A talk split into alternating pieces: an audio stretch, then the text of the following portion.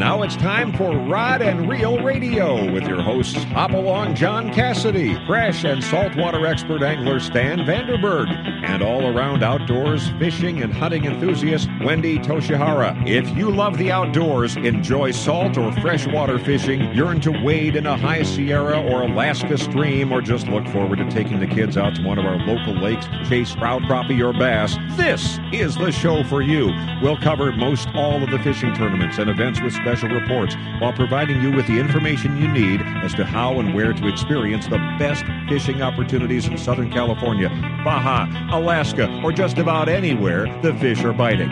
Rod and Reel Radio brought to you by El Cajon Ford at Broadway and Main or online at elcajonford.com. Whether it's time for a new or used car or truck or you need to take advantage of San Diego's best quick lane for service with genuine Ford parts, brand name tires at competitive prices, remember nobody beats El Cajon Ford. We have some fantastic guests and reports lined up for you this evening, so sit back, relax, and get ready for the fastest two hours in radio. It's all right here, right now, on Rod and Reel Radio, the best stop on your radio dial for all the information you need for fishing opportunities all over the United States. Now here's your host, Hop Along, John Cassidy. And thank you, Mark Larson and Southern California. Welcome to Rod Reel Radio. I hope you're having a great fishing weekend this weekend. Hey, we have a fantastic show lined up for you tonight.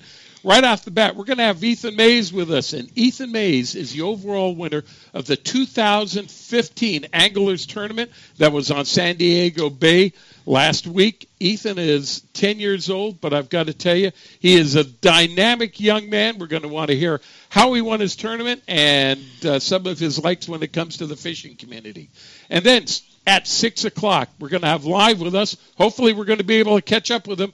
A Mart himself, Aaron Martens, is going to be with us. Uh, Aaron Martens is up, is uh, on his way to uh, St. Clair, Michigan, to compete in the last elite event there. Right now, he is number one in the Angler of the Year's points. And so we're going to catch up with Aaron, find out how he's been fishing, what he thinks is going to be happening at this next event. So you want to stay tuned. That's going to be at 6 o'clock. So before we get on with Ethan, though, let me introduce you all to my co host. He is the voice of 1 800 Bass Boat and a pretty darn good fisherman in his own right. Mr. Stan Vandenberg. Stan, how you doing tonight? Well, so far so good. Had a tournament that uh, fished today, and I'm home and do this.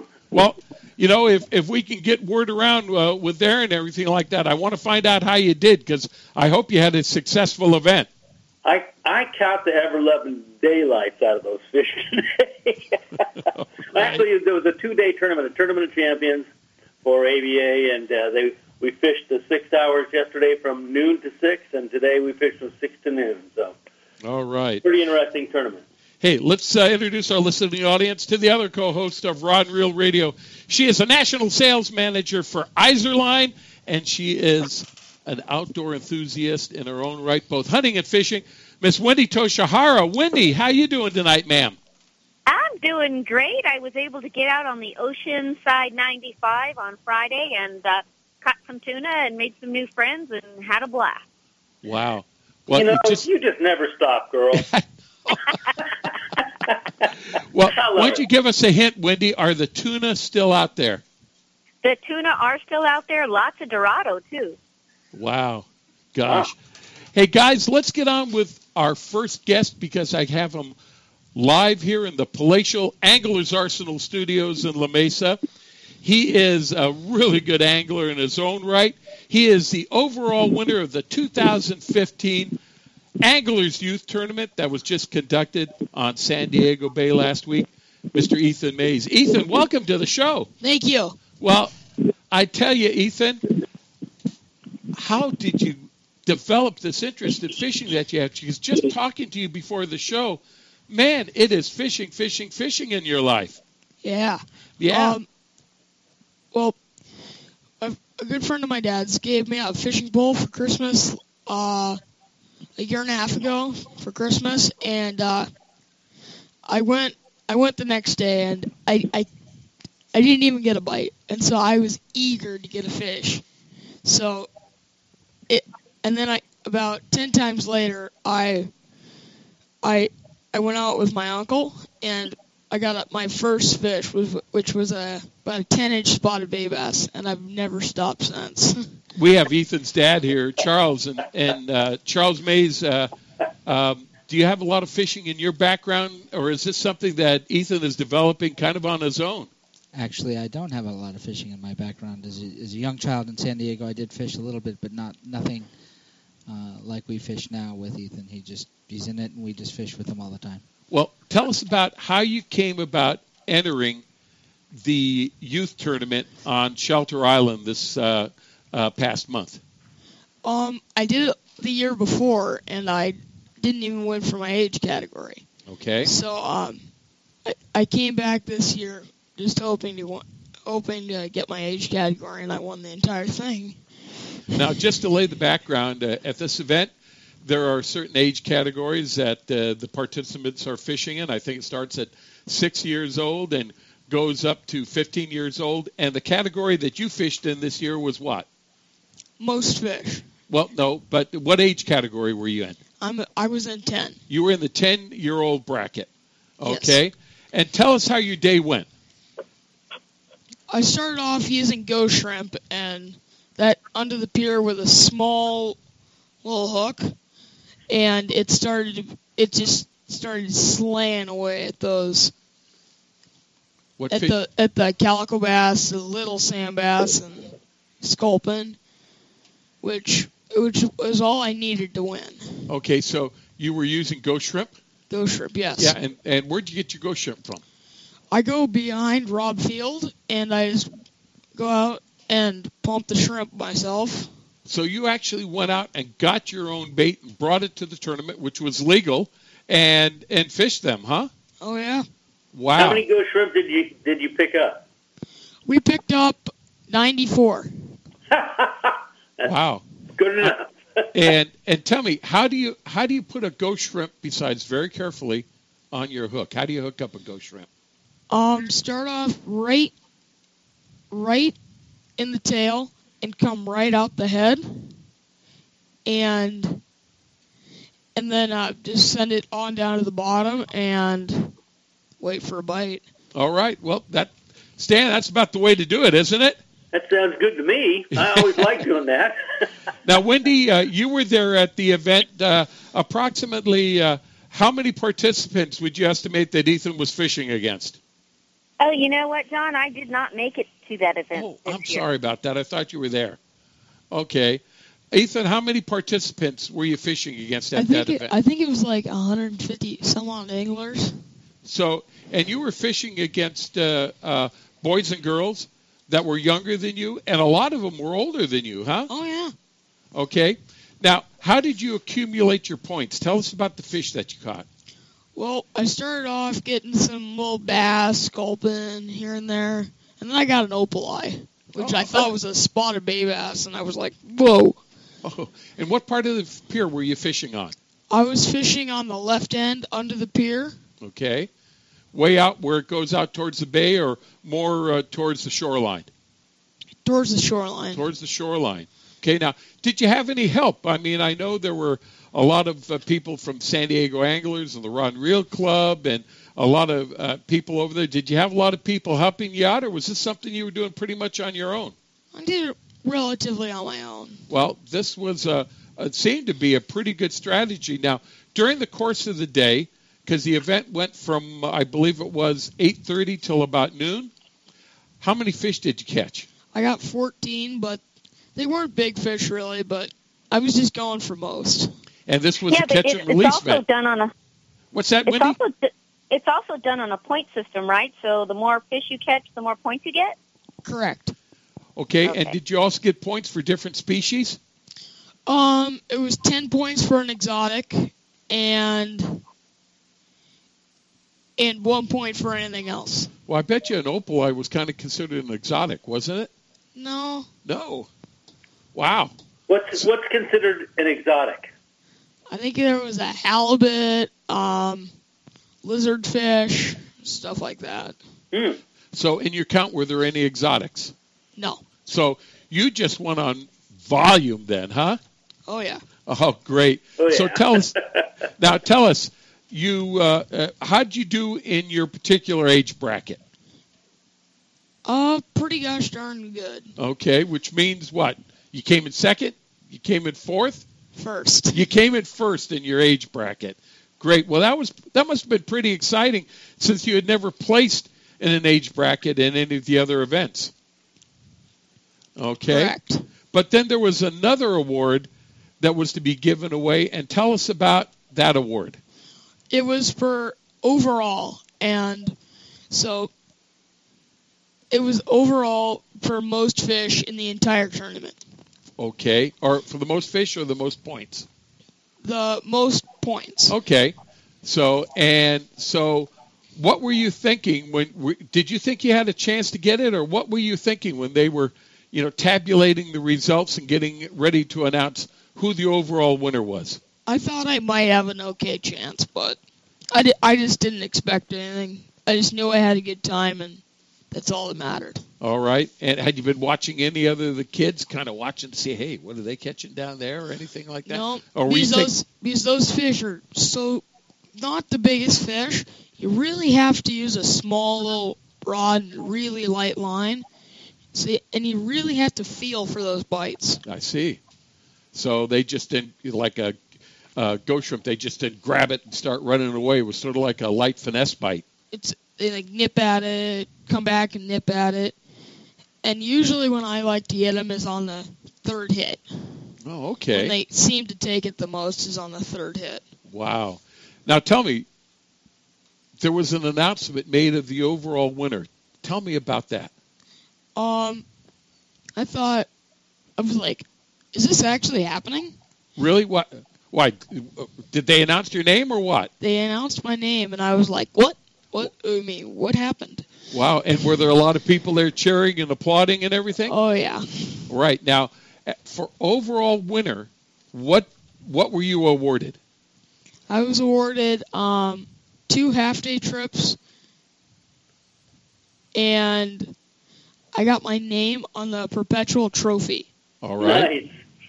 And then Nice. w- what did wasn't there a fellow by the name of Bob the Bone Carver there that had a yes, special? and uh, the uh, it was like a turtle necklace Yeah. Curved out of bone with a uh, Ale- Hawaiian Aliyah shell on the top. Wow. Cool. Now that had to be pretty cool. Oh, it was awesome. Well, now since then, you were telling me that you've actually had a chance to go do some uh, uh, other fishing events or other fishing experiences. Tell me about that. Well, like, like just just a few days ago, I went on a overnight on the new Lo-An Okay. for out of uh, Point Loma Sport Fishing for yellowfin tuna. And oh boy, did we hammer them! You did, huh? I got four of them on the boat. Wow. Nice. You brought in four fish, Four yellowfin tuna. Uh, and were those your first yellowfin ever? Yes. Holy Chris, Stan! How, how, He's got how more than we the have biggest- this year. Huh? I think he's got more than we have this year. Well, quite possibly so. Not Wendy. I know Wendy's got a beat. now, but- Wendy's got a beat. I think I've got a. No, it's yellowfin. I think I've got three of them in the boat. So Well, you know what? You were on a great boat. Markus Medak is an awesome captain, and he really knows how to put people on fish. was Well- it? Was that your first time on a boat like that? No. No. I had gone out one one other time, and I got a bluefin that time All right. with with uh, four schoolie yellowtail. Wow. Well, what did you think about uh, fishing on the new Lo-An? Because uh, that's one of Wendy's favorite boats, and she likes the crew over there. Were they pretty good? Oh, excellent. Okay. And tell me, were you kind of feeling tired after bringing in four big fish like that? Next day, I got out of bed saying, "Ugh." now, were all those fish caught on live bait? Yes. And tell me, how were you looking, hooking your live bait, and what kind of rig were you using? I was using fly line, and we did not have the best bait situation because actually out of Mission Bay, which we were not, uh, that people were getting turned away because they had no bait. Really? But in San Diego Bay, they had some bait, and we were we took it happily. But most of it was red and stuff like that. So, So- but so they cut up some chunks, and So I I fit I caught three of my fish on live bait. I got two of them on nose hook. Sorry, yeah. I got two fish on popper, which were handoffs from the deckhands, Okay. and and I got one on live bait and one on the chunk. Wow. So you had yourself a pretty good day. Now, what have you done with all that fish? Did you make pokey out of it, or or sashimi, or what did you do? We we ate what we could last night, and uh, we vacuumed back the rest. All right, that sounds good. So, what do you think? You're going to be uh, a fisherman now for the rest of your life after this oh experience? yeah, yeah. All right, man. And you love saltwater fishing. You you know Stan Vandenberg's a pretty fantastic freshwater fisherman. Wendy's a good saltwater fisherman. I just talk about fishing, so we'd be happy to help you out as much as we can. You know, one thing that would be good for you, or maybe for you to think about, is maybe you and your dad can join a fishing club, and you'll Yeah. be able to learn a lot from the other anglers that are in the clubs, and they'll be more than happy, I'm sure, to uh, uh, help you out and maybe even take you fishing.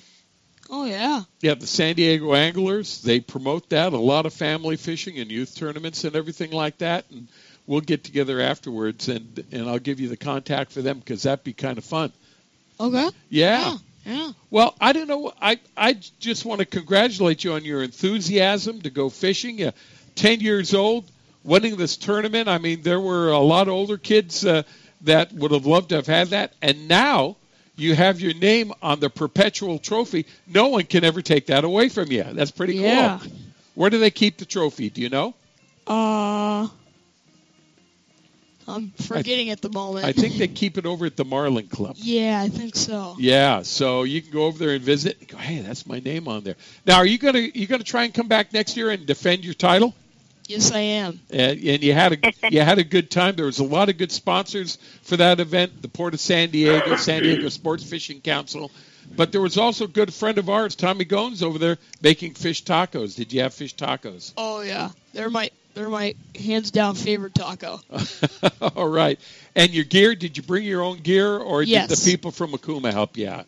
I had I got my own stuff. All right.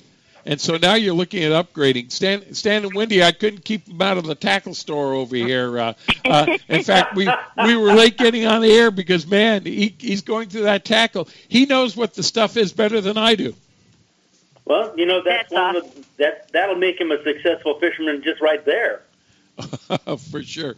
Well, Ethan and, and Charles, I want to thank you so much for for coming to to uh, be with us. Now, school starts real soon, or are you already started?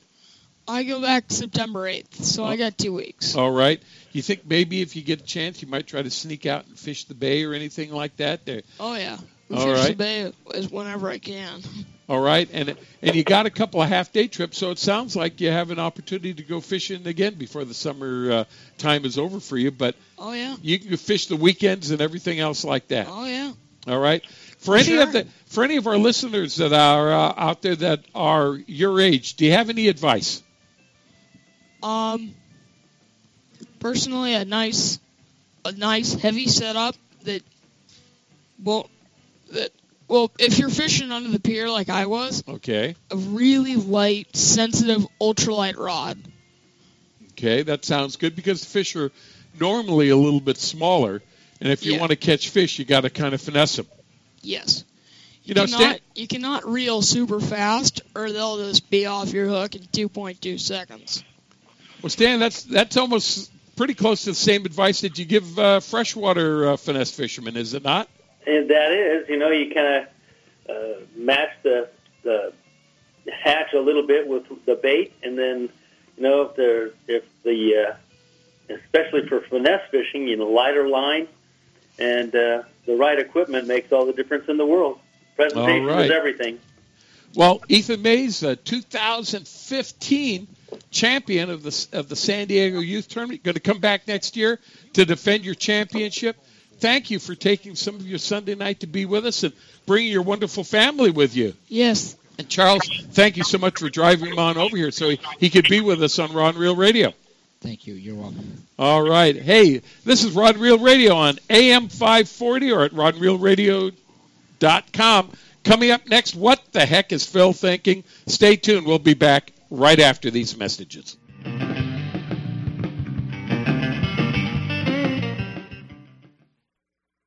You can count on El Cajon Ford, as so many Southern Californians have for years. El Cajon Ford has the cars and trucks you can count on, like the all new Fusion and Escape, Edge, Explorers, and more. And now Fiestas with 38 mpg and Focus with 40 miles per gallon highway, plus C-Max Energy with up to 42 highway EPA estimates. El Cajon Ford has them now. Shop online at elcajonford.com.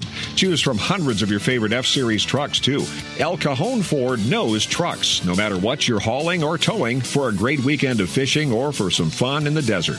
Now get special savings on every F Series truck in stock 150s, 250s, 350s at El Cajon Ford. We have commercial trucks too, including the all new Transit Connect. Finally, a commercial van with great mileage, helping your business get moving again. El Cajon Ford, worth the short drive from anywhere in Southern California, Broadway and East Main at El Cajon, or online anytime, anywhere at elcajonford.com. Gamakatsu hooks are made from high grade carbon steel specially heat treated to make them light and extra strong but not brittle. The Gamakatsu sharpening process is the most modern in the world and results in a perfectly conical point that is unequaled in sharpness. Gamakatsu offers a huge variety of hooks for all types of fishing drop shot, extra wide gap, worm hooks, finesse wide gap, and a lot more. Gamakatsu has a hook for whatever style of fishing you want to do. Don't waste your time on a cheap hook. Ask for Gamakatsu hooks at your favorite tackle store now now. H&M Landing is the most diversified sport fishing company on the West Coast, serving the angling community since 1935. H&M Landing's name recognition and reputation for customer service is the best in the business. The H&M fleet provides the widest range of trip options and boasts the coast's largest open party fleet for ocean fishing any time of the year. H&M Landing should be your choice for nearshore and offshore fishing. H&M is San Diego's most experienced sport fishing company, offering the best in half day, three quarter day, full, and multi day trips, and a complete schedule of long range adventures. Call today, H&M Landing 619-222-1144, or visit their website at www.hmlanding.com for updated schedules and secure online booking. H&M Landing, the experienced angler's first choice in local and multi-day fishing since 1935. That's H&M Landing at 619-222-1144 or hmlanding.com. 2015 and 16, Quantum Fishing's gone and done it again for you with the brand new redesigned Smoke PT Reel Series. Everything from your spinning reels all the way to your bait casters, the PTA design has the new PTXA frame, lighter, stronger, bone crushing drag, Quantum Fishing. We are performance tuned. Check them out at Anglers Arsenal in La Mesa or anglersarsenal.com or give us a call at 619-466-8355. Gracias a la voz de segment Vida- of Hemos presentado Padre Nuestro. Llámanos al 562-401-4030 para respaldar la invasión. Si desea escribirnos, envíe sus peticiones y apoyo económico al P.O. Box 40231, Downey, California 90239. by the fishing clip system, Balloon Fishing King. Este tiempo de programación fue traído a usted por el apoyo financiero de los Gedeones de Sion. Únase, sea parte de este ejército de Gedeones de Sion, llamando al 562-401-4030, 562-401-4030. Go information. Big deal, you know. I've always wanted to be on Rod and Reel Radio. entiendo por qué el municipio está tan endeudado y no se ve en qué se está usando la lana. Sí, ¿verdad? Deberían usarla para arreglar las calles. Hace años que les hace falta. Para evitar el endeudamiento desordenado, las entidades federativas ya no Hey, welcome back to Rod and Reel Radio. Hey, Wendy and Stan, wasn't it really a pleasure to have a young man like that on here? It, it uh, Ethan is the uh, future of fishing. years old to have your name on a trophy, uh, and especially in a tournament like that, that's huge. You know, I think it's awesome, you know, that he got hooked so fast. I mean, just by someone giving him a rod and reel, you know, Yeah. and and that goes to show you, you know, maybe for gifts, maybe we should give out more rod and reels. I, yeah. it is our future. I mean, it's Oh, he was his life. gung-ho. You gotta. That's when it's just changed his life, and he'll he'll be involved with the the sport for the rest of his life because of that. That's pretty awesome. Well, let's bring on a man right now that's seen the faces of a lot of kids helping him uh, introduce him to fishing. He is the voice of PFO Radio, Mr. Phil Friedman. Phil, how are you doing tonight? John, Wendy, Stan, and everybody, it is great to be with you. I'm doing fantastic. How are you? Hey, we are doing great. We just had uh, 10 year old Ethan Mays on. He won the 2015 Youth Anglers Tournament on Mission Bay, and I can't believe not only how gun ho he is about fishing, but what a gentleman he is. He was absolutely a class act kid, 10 years old. I couldn't believe his composure. So I hope he continues fishing because he was really one heck of a fine individual, and it was great meeting his family. I, I know, Phil, you get a chance to do that all the time too, with uh, a lot of the projects you're involved with. I do, and congratulations, Ethan. I know you're still listening to the show, and I don't know what comes up first. The fact that you're such a great angler, such a great young man. That's hard to pick, my friend, but that is all good stuff. And yeah, John, I have been doing that since a police officer back in, I think, eight, 1989 asked if uh, we could take a group of kids fishing. Uh, he thought it might give them a different perspective on life. They were kids that lived in at-risk neighborhoods. They dealt with things that I certainly never dealt with in my youth growing up. And we did it, and we saw a little sparkle there and a little, uh, you know, change, not a huge dramatic change, but we saw something there, and we continued it. And during that time period, we're up to over about 70,000 kids out into the great outdoors, mostly fishing. That's what we love more than anything. And uh, there's nothing better than seeing that magical first tug at the line. And you never know, John, what fork in the road you may come to. It certainly doesn't happen with every single kid every single time. But if it happens to one out of a thousand, I'm good with that. If you can change one kid's direction in life and show them this world that they've never ever seen before and open these new doors, man, I'm all for that. It is just something when you see that light go on in that kid's eyes, you know you've got them hooked and you know they're going to grow up to protect the ocean, protect the ocean's environment, protect the creatures in it while enjoying the great sport of fishing. There's nothing like it. You know, Wendy, with uh, your position with Izorline, I know you also have the opportunity to introduce a lot of kids to the first time, and you've probably seen many times yourself exactly what Phil's talking about. Oh, exactly. You know, and it's so neat to see the smiles on their faces, not only to um, a, a lot of the kids, but even adults who've never done it before. It's it's just a great, rewarding feeling. Well, hey, listen, let's go on to another subject. Phil, are there still fish off of our shoreline here? Oh my God, John, I don't know where to start. I mean, there's so much going on.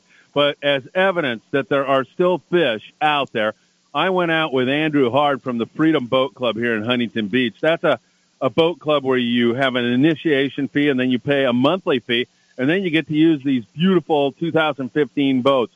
And it's evidence that there is still fish out there. I told Andrew where to go. We shut the boat down and we caught five giant yellowtail. If that's not evidence, if I can do it, I'm telling you, my grandmother could do it, and she's been dead for 30 years. So uh, there's so much fish out there that even I can figure it out. And I'm telling you, no matter where you look, let, let's kind of dig into it a little bit. And I know probably down in your neck of the woods you've covered some of it, but I'll just kind of run through it a little bit. South of the border now, the kelps are loading up with smaller grade yellowfin tuna, some yellowtail, and a lot more dorado. There were several boats that limited out on flatheads today. That was really good to see. So we've got this new fish moving up, and it's mostly smaller, but there's some bigger stuff mixed up with it. All really good to see. Bluefin tuna have been kind of out of the picture until yesterday when the Aztec cranked out about 75 big bluefin tuna. The Grande was all over the big bluefin and big yellowfin tuna today also in U.S. waters. And you've got to think now that that bluefin probably is getting back into the picture, looking up in the sky, looking at their calendar and saying full moon, August 29th. That's right. We like to bite on the full. And so you start to see that BFT start to bite again. It's nice grade. Most of it's 25 to 40, but there's some to 60, 70 pounds. And every once in a while, one guy or two guys will get one of those giant, big, 150 plus pound bluefin tuna. So that's all coming together. It's a little spotty. It's fishing, so they don't bite every single day. But up there off Oceanside two days ago, the private boaters were all over the fish. They came to the corner eating the chunks, the chunk bait. It was just as good as you could possibly want. It really great fishing. And then locally, out of Oceanside, real close there to Oceanside Harbor, the Sea Trek, and my friend Sean Hardigan, who runs the Sea Trek, he says every single yellow they caught yesterday was over 30 pounds, not Wow. 15 to 30, everything over 30. Big, giant yellows along the coast. They're biting very well. And then offshore from there, at times, some really wonderful yellowfin tuna fishing. If that's not enough for you, just talk to John Woodrum on the Pursuit at Catalina. He's got over a hundred yellowtail today in phenomenal fishing. A lot of big stuff over there. Just got off the phone also, preparing for the show, doing my homework for you, John. So Thank that, you, Phil. uh, you're happy with me. I just got off the phone with George, who is running the victory. They had over 50 big local yellowtail fishing out near the rigs and the horseshoe kelp in that area. And George said, man, I thought this thing was over the other day. We had six yellows on the boat and we'd all thrown up our hands and thought, well, it lasted for longer than we thought it would. And boom, back into it again. Another sign that the fight is as good as it could get. Joaquin Espinosa, my co-host from our Spanish radio show, he even caught a fish today. I mean, whenever Joaquin and I are catching fish, anybody can do it. It's really, really good. And of course, I'll throw Joaquin's photo up in just a moment. So that is continuing to go on. And as you look up into the Channel Islands, that bite hasn't been all that great, but it's not for a lack of fish. Talking to Sean Stewart on the Aloha Spirit, and Sean's just a phenomenal skipper. He was telling me that there's so many yellowtail up here that it's going to blow sky high one day. He had 17 the other day, and they're all big, beautiful yellows. There's been some white sea bass also, which may rally on the full moon, also another species that likes to bite on the full. So that could get rocking up there. And of course, they've had some good calico bass fishing, some good bonita fishing, and that is all looking good. And then locally, once again, back here in front of Long Beach and San Pedro, we were out again with Andrew on the Freedom Boat Club, and and those fish. I mean, we caught them on the mackerel, we caught them on the dean, we caught them on the iron. There was calico bass, there was bonita, there was barracuda. A couple of guys sent me a note today, and uh, they they were uh, listening to our show the other day. Ryan and Taylor Reed, they fish on a boat called the Heidi O. They were all over the local yellows. Had great fishing yesterday. So, John, the answer, I guess the long answer, is there's still a lot of fish off the coast. And I've got the feeling that the best is yet to come. As unbelievable as that may sound, who knows what else may lie in the future. Someone's got to catch a skin one of these days. You know there's going to be a wahoo. I wouldn't be shocked to see some blue marlin bites on this next full moon either.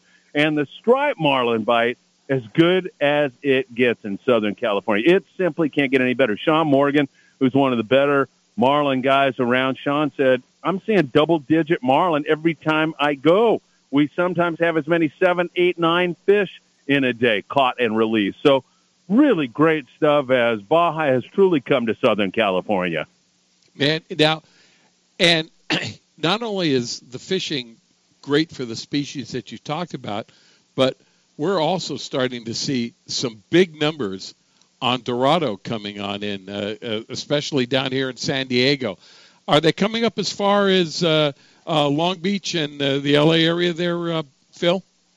John, not as many as you're seeing down in your neck of the woods. That that appears to be something that's just starting to flush in here. But there has been times. There's been signs of life up here. The Western Pride hit a kelp for close to 20 uh, flatheads the other day, and there's been other private boaters who've had some really good scores on Dorado. Sean Morgan, the guy I was just talking about, the good marlin fisherman, was off Point Fermin, only three to five miles off there, and saw kelps loaded with flatheads. So that stuff's starting to move up, and then it's it's funny to me that we haven't seen that earlier, but and, and we have. But I mean, I I think we're going to really see some crazy stuff going on here, like some big scores on half day boats down there out of Oceanside, Newport, up there, San Pedro, Long Beach. I think that's in our future, and I think it's just starting to happen. We're seeing it start to walk up the northern Baja area. It'll cross into Southern California, and I think it's game on on the flatheads. There's been some big eye tuna around. In addition, another warm water species, some skipjack, another warm water species. It's really, really great to see all this different variety moving in. And it's a situation when you leave the docks, you're really not sure what you're going to catch. You may know you're going to have a great day, and in most cases you do, but the mystery also adds to the entire experience. You know, Phil, you were mentioning also going out with the Freedom Boat Club. Uh, a few weeks ago, we had Dan uh, Hasbrook from the San Diego uh, branch of the Freedom Boat Club. He was on the show explaining about the service they had, and isn't that absolutely a fantastic service where you can join up the club? You've got access to these boats that are beautiful. You don't have to worry about launching them, maintaining them, cleaning them. You just call up, reserve your boat, and take off. It it it's a great idea. It is a fabulous idea. And, you know, there's guys that wouldn't be able to otherwise do this. They can't afford a new boat. And I'm talking a beautiful brand new boat. But to give you an example, John, when we showed up down there at Peter's Landing in Huntington Beach, Andrew was there to meet us. He had our tackle and all our stuff. He helped us load it onto the boat. He had the boat running. It was ready to go. We jumped on. We're out to the bait receiver few minutes later, because they're so speedy, we did about 28 knots going out there. We were fishing. We had a hookup in the first five minutes, and we're just looking at each other going, wow, how can this get any better? And then, as you say, you get back in and you don't worry about anything. You don't worry about the fuel. You don't worry about cleaning the boat. I mean, the only thing you got to worry about is going home and doing the barbecue, and you're doing that while they're taking care of all that other stuff. And you know, no insurance, no dock fee, None of that. It's really a great idea. And I thoroughly enjoyed our day out there. We had a great time. Joaquin Espinosa and myself and Andrew and Rafael Yamas from Paramount, California. We just had a wonderful time. And this is the same service, John, that Philip went out on with his lovely fiance, Jessica, and proposed to her at the west end of Catalina Island. And Andrew made that happen and pulled that all together. And it was really, really a lovely uh, experience for not only Jessica but Philip and everybody that was on board. We shot a video of that if anybody would like to see it.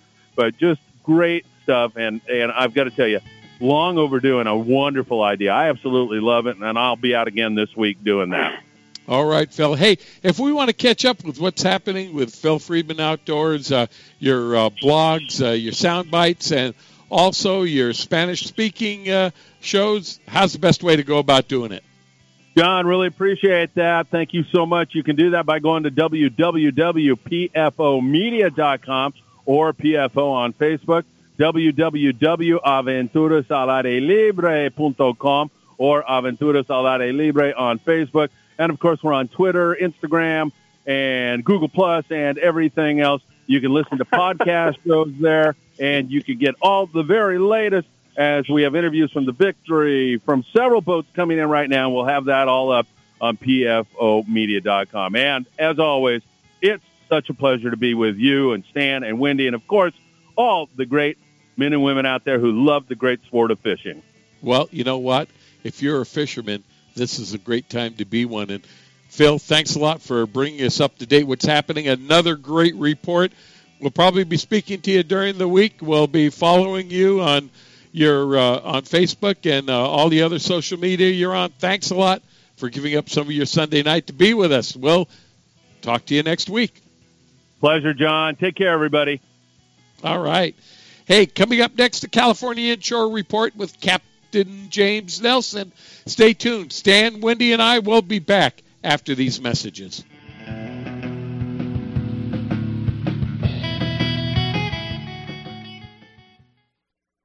Angler's Arsenal is the serious angler's first choice for hand poured plastics, McCoy line, Spro products, Gamakatsu hooks, G Loomis fishing rods, Shimano products, Avet reels, and just about anything you hear advertised on Rod and Reel Radio. Go to anglersarsenal.com and visit our online tackle store. See the huge selection of Western Plastics hand poured baits, all at anglersarsenal.com. Angler's Arsenal Tackle Store is conveniently located in La Mesa, just off Interstate 8. Give us a call at 1 800 428 8730. If you're serious about your fishing, choosing the right tackle is one of the most important decisions you'll ever make. Izorline makes premium fishing lines including monofilament, Dacron, Spectra, fluorocarbon, battle-tested harnesses, and top angler tested Izorline tools and accessories. Izorline premium fishing products are created to provide you with the ultimate in strength, dependability, durability, high abrasion resistance, low stretch, and high quality. All Izorline products are 100% guaranteed against manufacturing defects. You just can't buy better value. Izorline will replace or repair at their option. No questions asked if you're not pleased with any of their product. Catch what you've been missing. Quality guaranteed. Every serious angler knows that a quality hook is an important part of their arsenal. Gamakatsu hooks are made from high-grade carbon steel specially heat treated to make them light and extra strong but not brittle. Gamakatsu ring hooks are made with a one-piece ring, no welds, no weak spots, a very smooth moving ring. Gamakatsu offers a huge variety of hooks for all types of fishing. Live bait hooks, both light and heavy duty to four extra strong, circle hooks, tuna hooks, ringed hooks, tuna doubles, and many more. Don't waste your next fishing trip on a cheap hook. Get Gamakatsu hooks at your favorite tackle store now. My Angler H2 oath. I will scent my lure with pride. And hope my boss doesn't notice the tan. I will outmaneuver drought exposed sunken boats and outlast the hard fighting largemouth bass.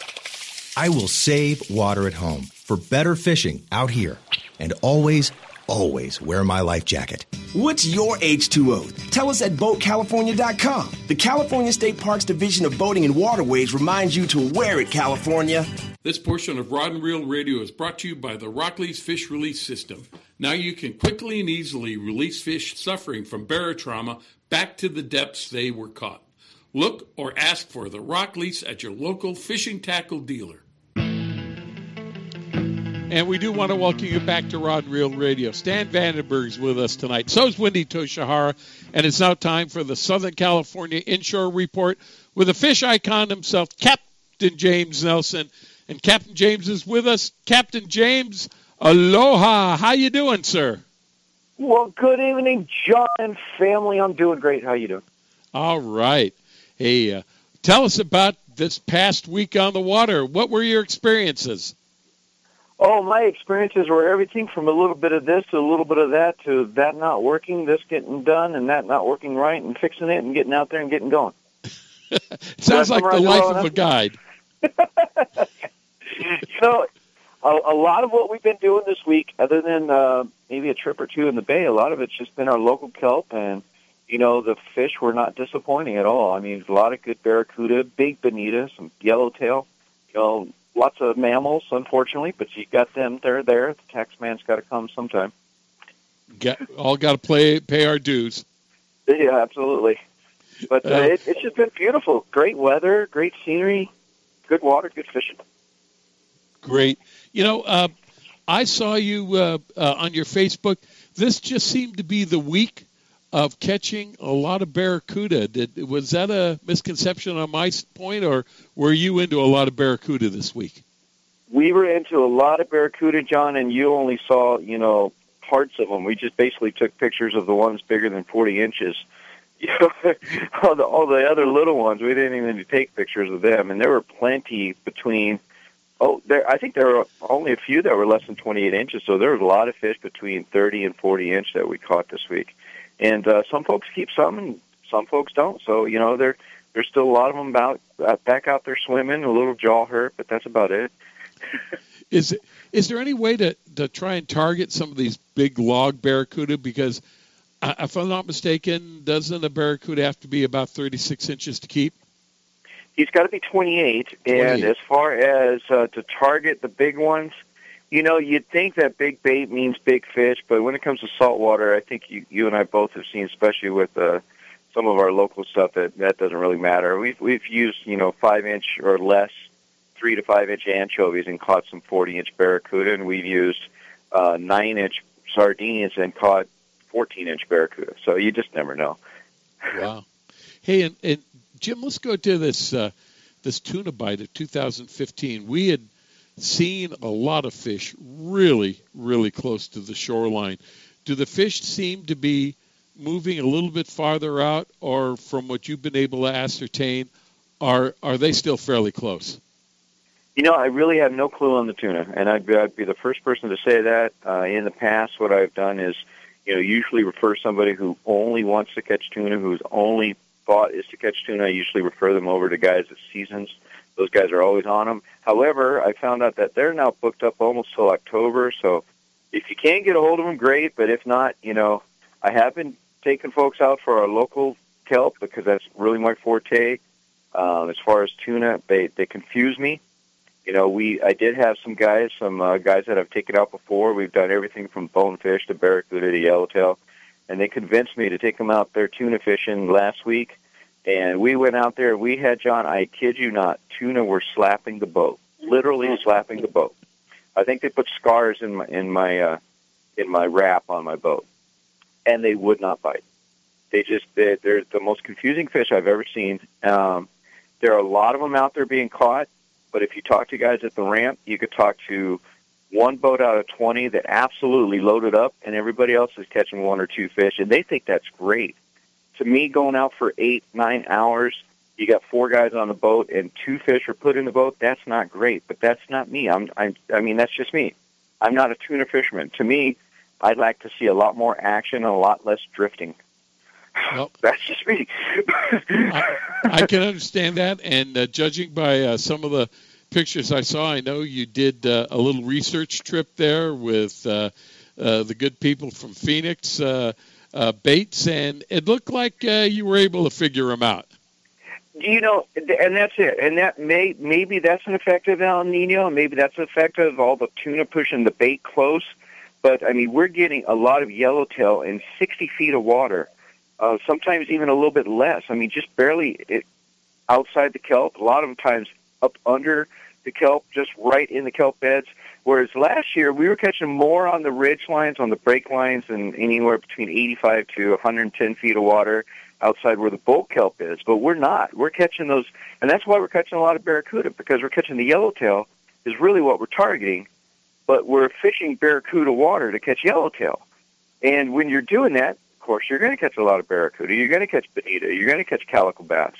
But we're really, believe it or not, we're targeting yellowtail in that shallow water because they're pushed up in there too. And here's the thing that we're learning. You know, we're we're throwing 50 pound Izorline braid with 40 pound fluorocarbon leaders, and we're still br- busting fish off because those big yellowtail they're pushing up that bait in that shallow water.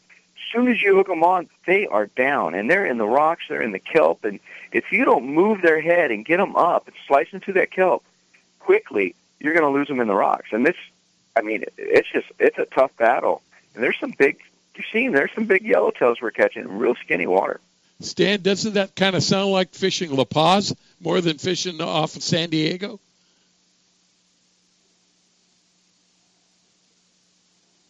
Huh? We maybe we lost him. I guess we lost Stan. Wow, Stan. Hmm. Nope, nope, nope. Came back. Okay, Stan. Yes. You know what uh, James was describing, uh, uh, getting rocked by yellowtail just right off our local kelp over here. That sounded more like La Paz than it sounded like San Diego. I know this is the most unique year of fishing we've had, and I don't even know. Uh, when you got 200 pound bluefin four miles off the beach, um, you've got Dorado in the channel. I mean, there there have been tuna outside on the the outside of the Channel Islands already. Got albacore all the way up in Washington. Um, this is just crazy. It, it is. you know, uh, you know, uh, Captain James. Uh, uh, if people are booking with you within the next couple of weeks and they're looking for you know suggestions of what type of tackle to bring, what kind of a trip. I, I know you go where they want to go, but if uh, they're looking for you for guidance, uh, you know, what's the best thing to do? Do you think? Well, again, uh, you know, if you're fishing that local kelp, be be prepared to catch a bruiser yellowtail and be happy with everything else because you are going to get a lot more steady action. You're going to have fun. Now, if you want to venture out there and get tuna, I mean, that's great. Do your research. There's a lot of good information out there between uh, all the various sites, Bloody Decks, you know, SD Fish, all these guys that that get on there and talk on the boards. Most of them are really giving you good information, you know, especially right now, tuna. Everybody likes seeing other people catch fish when it comes to tuna. You know, we're all high fiving each other when somebody catches a big fish. It's not like your favorite trout or bass hole. I mean, everybody likes to get out there and get fish, and they like they like to reward each other. So there's a lot of good information out there. If you can get on a boat that's already going, that's already on the fish, look at the reports, get on them, and then ask that captain what to do. But if you're going on a private boat or you're going on your own boat or with a buddy, I highly suggest at least 50 pound braid and have everything from 25 to 50 pound fluorocarbon leader. and just be prepared. You know, again, uh, these fish that we're getting, especially the the local yellowtail, are just real bruisers, and you got to be be ready. Don't be afraid if you're throwing 40 pound tests. Don't be afraid to hunker that drag down, and just make sure that you know you're you're ready to lift that rod and lift that rod and lift that rod and keep lifting that rod when you're bringing that fish in. Wendy, I want to check in with you quickly because you had an experience. You went out and got some fish, and I hear so many fishermen going out on a three quarter day boat, and they said, "Man, I thought it was going to be wide open. It it wasn't." And then I I look at like today's reading from the Malahini. They went on out there and uh, uh, caught I don't know it was some ungodly number. It was 130 yellowfin tuna on the three quarter day boat. How did you find the fishing when you were out there? You know, for us it was a little slow. Um, you know, and it is fishing. It's hit or miss. You, you know, it could be great one day and full full on one day, and then the next day, you know, it could be hard to find. So, you know, they have fins, they swim, and uh, they can swim fast and far, really, really quickly. So. you know, uh, Jim. The other thing I've heard about too is that with such pressure on the resource, Everingham Brothers they always do a great job but we're we're finding that on some days the bait isn't as well cured as we like to see it. Uh, what what are you doing as an alternate if you're going on out there and maybe you were depending on live bait and you you didn't find the bait as good as you like to see us? What else are you doing to catch these fish? Well, you know that that's a great question, John, uh, and I I really like talking about that. That's what we did today. Was it was an all it was an all lure no bait trip with with Robert and uh, he had a videographer Gary out there with us, and that's what we were doing. Uh, Robert, of course, you know the owner of Phoenix uh, Baits, and he's got a couple new uh, jigs that he's irons, uh, and they're the Cedros line. So we really wanted to get fish on that, and of course he makes a nice lead head, so I wanted to get fish on that. I got a new little reel that I really wanted to catch fish on, so I put on a little lead head with a little Western Plastics tail out there and I got a really big barracuda on it, which was fun on a little Yeah. 2,000 size spinning reel. But uh, How big? How big are the barracuda running? they're running uh, up to 40 inches and more, Stan. Just railroad ties, just huge thick things.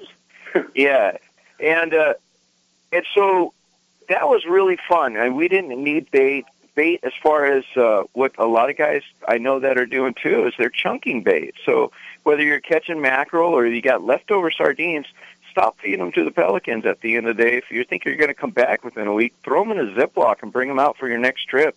If You and know- if there's a shortage of bait at the bait barge, just take that frozen stuff out there and cut it up. Yeah, Wendy.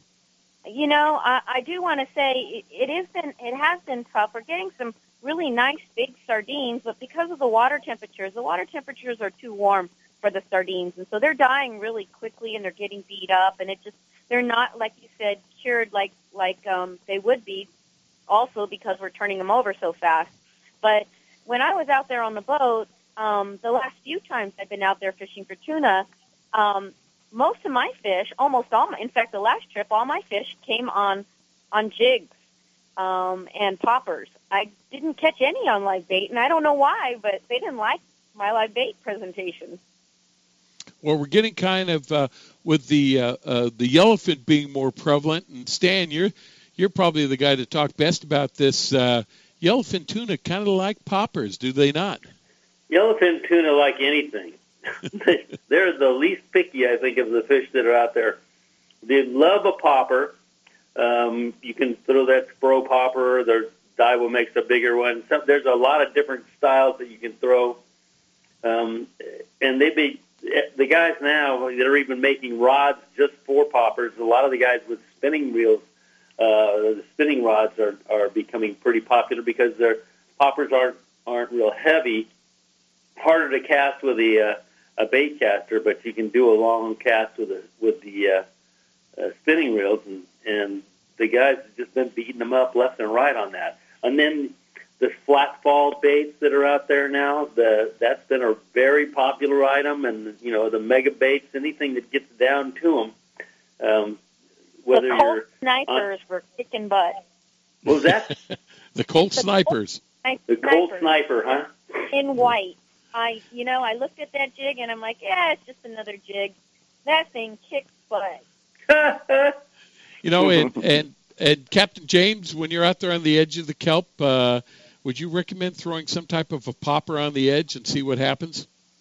You know, I still haven't gone that route yet, um, but why not? You know, especially I know with Barracuda we have used a lot of big stick baits. You know, whether they you know be any of the Jap- various Japanese models that are out there, Yo-Zuri, Lucky Craft, like that, or even uh, you know our our Rapalas, you know, just, but we've thrown a lot of good little stick baits out there and, and had fun with them. We've thrown, of course, the irons, um, and we have thrown, I had, uh, Gary today had a really big fish hit his Colt Sniper.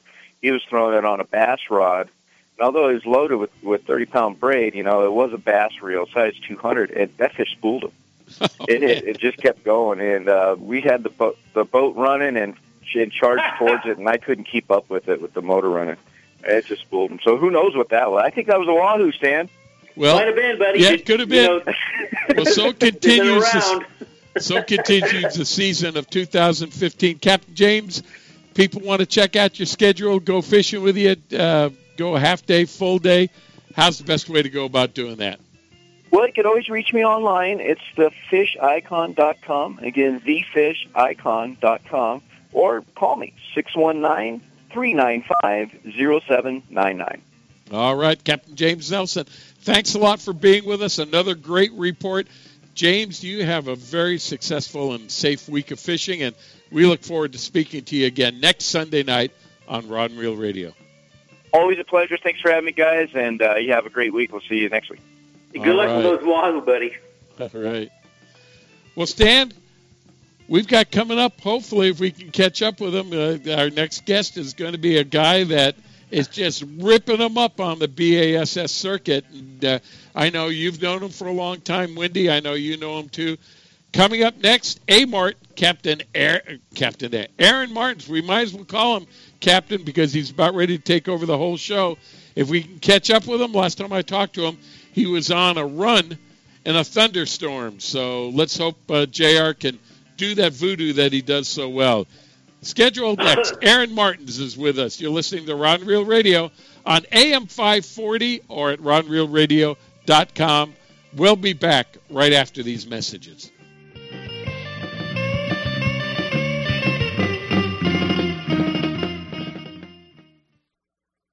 You can count on El Cajon Ford, as so many Southern Californians have for years. El Cajon Ford has the cars and trucks you can count on, like the all new Fusion and Escape, Edge, Explorers, and more. And now Fiestas with 38 mpg and Focus with 40 miles per gallon highway, plus C-Max Energy with up to 42 highway EPA estimates. El Cajon Ford has them now. Shop online at elcajonford.com. Choose from hundreds of your favorite F Series trucks, too. El Cajon Ford knows trucks, no matter what you're hauling or towing, for a great weekend of fishing or for some fun in the desert. Now get special savings on every F Series truck in stock 150s, 250s, 350s at El Cajon Ford. We have commercial trucks too, including the all new Transit Connect. Finally, a commercial van with great mileage, helping your business get moving again. El Cajon Ford, worth the short drive from anywhere in Southern California, Broadway and East Main at El Cajon, or online anytime, anywhere at elcajonford.com. H&M Landing is the most diversified sport fishing company on the West Coast, serving the angling community since 1935. H&M Landing's name recognition and reputation for customer service is the best in the business. The H&M fleet provides the widest range of trip options and boasts the coast's largest open party fleet for ocean fishing any time of the year. H&M Landing should be your choice for nearshore and offshore fishing. H&M is San Diego's most experienced sport fishing company, offering the best in half day, three quarter day, full, and multi day trips, and a complete schedule of long range adventures. Call today, H&M 90 619-222-1144, or visit their website at www.hmlanding.com for updated schedules and secure online booking. H&M Landing, the experienced angler's first choice in local and multi-day fishing since 1935. That's H&M Landing at 619-222-1144 or hmlanding.com. My Angler H2O. I will never use that fakey fluorescent pink bait or drag my hula popper through the mud. I will outmaneuver drought exposed stumps, rocks, and submerged station wagons. And outsmart the ravenous river otter. I will save water by taking shorter showers for higher lakes, and I will always, always wear my life jacket. What's your H2O? Tell us at BoatCalifornia.com. The California State Parks Division of Boating and Waterways reminds you to wear it, California.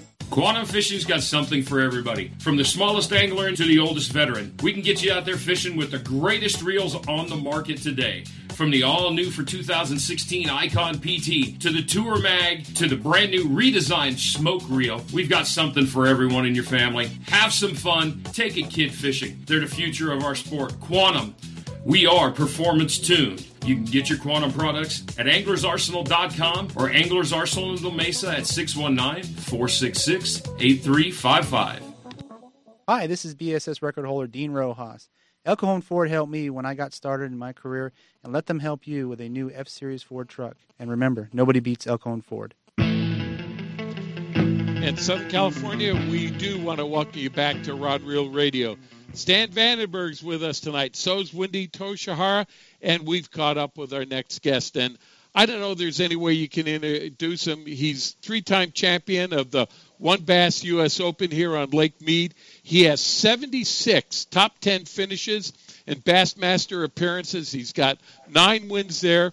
He has been second in the Bassmaster Classic four times, 16th appearances overall. This year, he's ripping them up. He won the Bassmaster event at Lake uh, Lake Havasu. He also won the event just last weekend on the Chesapeake Bay. He is the total point leader for Angler of the Year Bass Ma- in Bassmaster. Who else could I be talking about but Mr. Aaron Martens? And Aaron, welcome to the show. Hey, how's it going, guys? I'm actually pretty good, Aaron. How you been, buddy? I can't. I can't. I, I kind of have to still work when I talk to you guys. I hate doing that, but there's a lot of stuff to do. no, that's all right. I'm actually making my lunches for tomorrow and uh, making my dinner at the same time. But my lunch, I usually do two days worth of lunches in one day. Still eating peanut butter sandwiches? I have a taco. Yeah, no, I do a lot of like side blend stuff. Takahiro is like uh, uh, literally from probably from my blender is about eight feet, and and then Brent Chapman's on the other side of me about ten feet away and I got the loudest blender in existence. I got one of those Blendtecs, and it it'll wake up the neighborhood for sure. And their Takahiro's already asleep. Do you believe that? Those guys are wimpy, I guess. I don't know. I got you know, an Aaron, hour or two to go. You're on one heck of a schedule. How do you keep yourself in condition to to uh, keep up with this grueling pace? Because not only do you have four Uh, days yeah. of tournament fishing, how do you do it?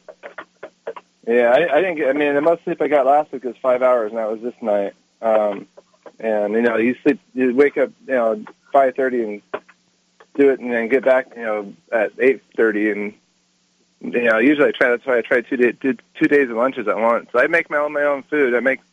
My wife's around; she helps a lot, but uh, you know, like they have school, so she only goes to maybe half, a little less than half of them. But I just make all my own food, and I eat really healthy, and uh, I eat a lot, so it kind of I, I eat when I'm supposed to, so I can do I can do it the four hours, four and a half hours sleep a night all week, and fish all day, and it doesn't affect me, which is crazy because most everybody around me gets eight or eight hours sleep at least.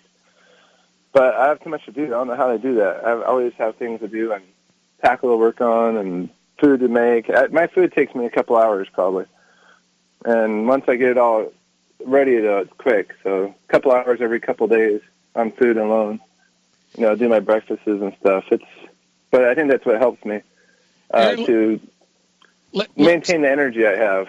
Let's let's go back a little bit to your first win of the year over at Lake Havasu.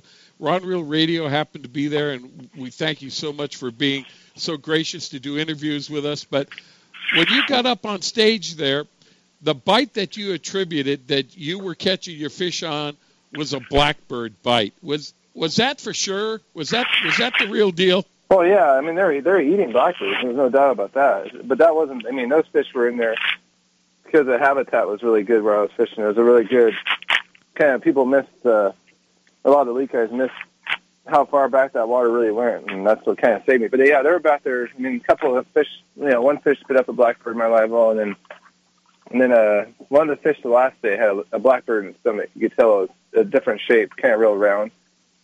That's totally common for fish that time of year to eat birds, ducks, or you know if they're big enough. Um, and the birds were definitely out. The babies were. I saw quite a few nests with babies in them. So I mean, it's a kind of a no-brainer, really.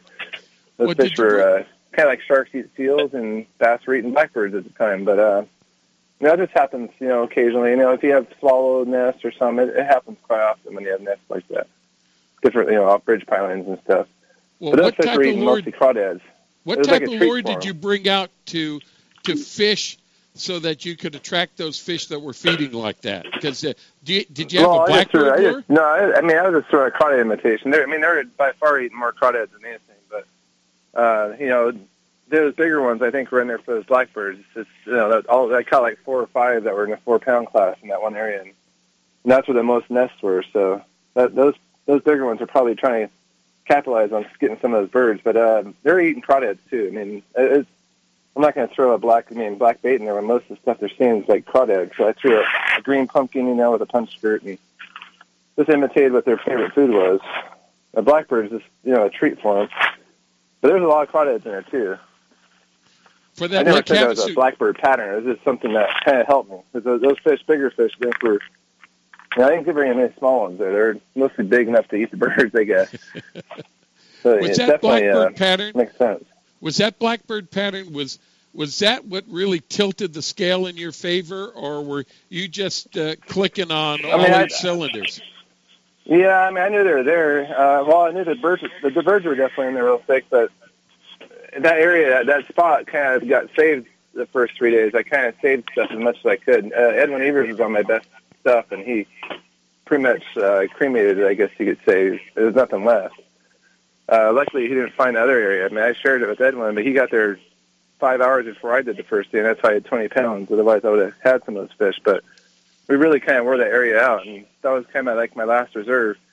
Kind of like at the Chesapeake, where I had that one marina I saved. Um, a lot of times, that's what it takes to win a tournament. He, I find winning stuff all the time, but the only problem is the other guys by the second and third day, have three or four boats in there, and can't win it doing that. So you have to get really, I wouldn't say lucky. I can catch them anywhere, but it's finding the area that nobody else finds is sometimes the key.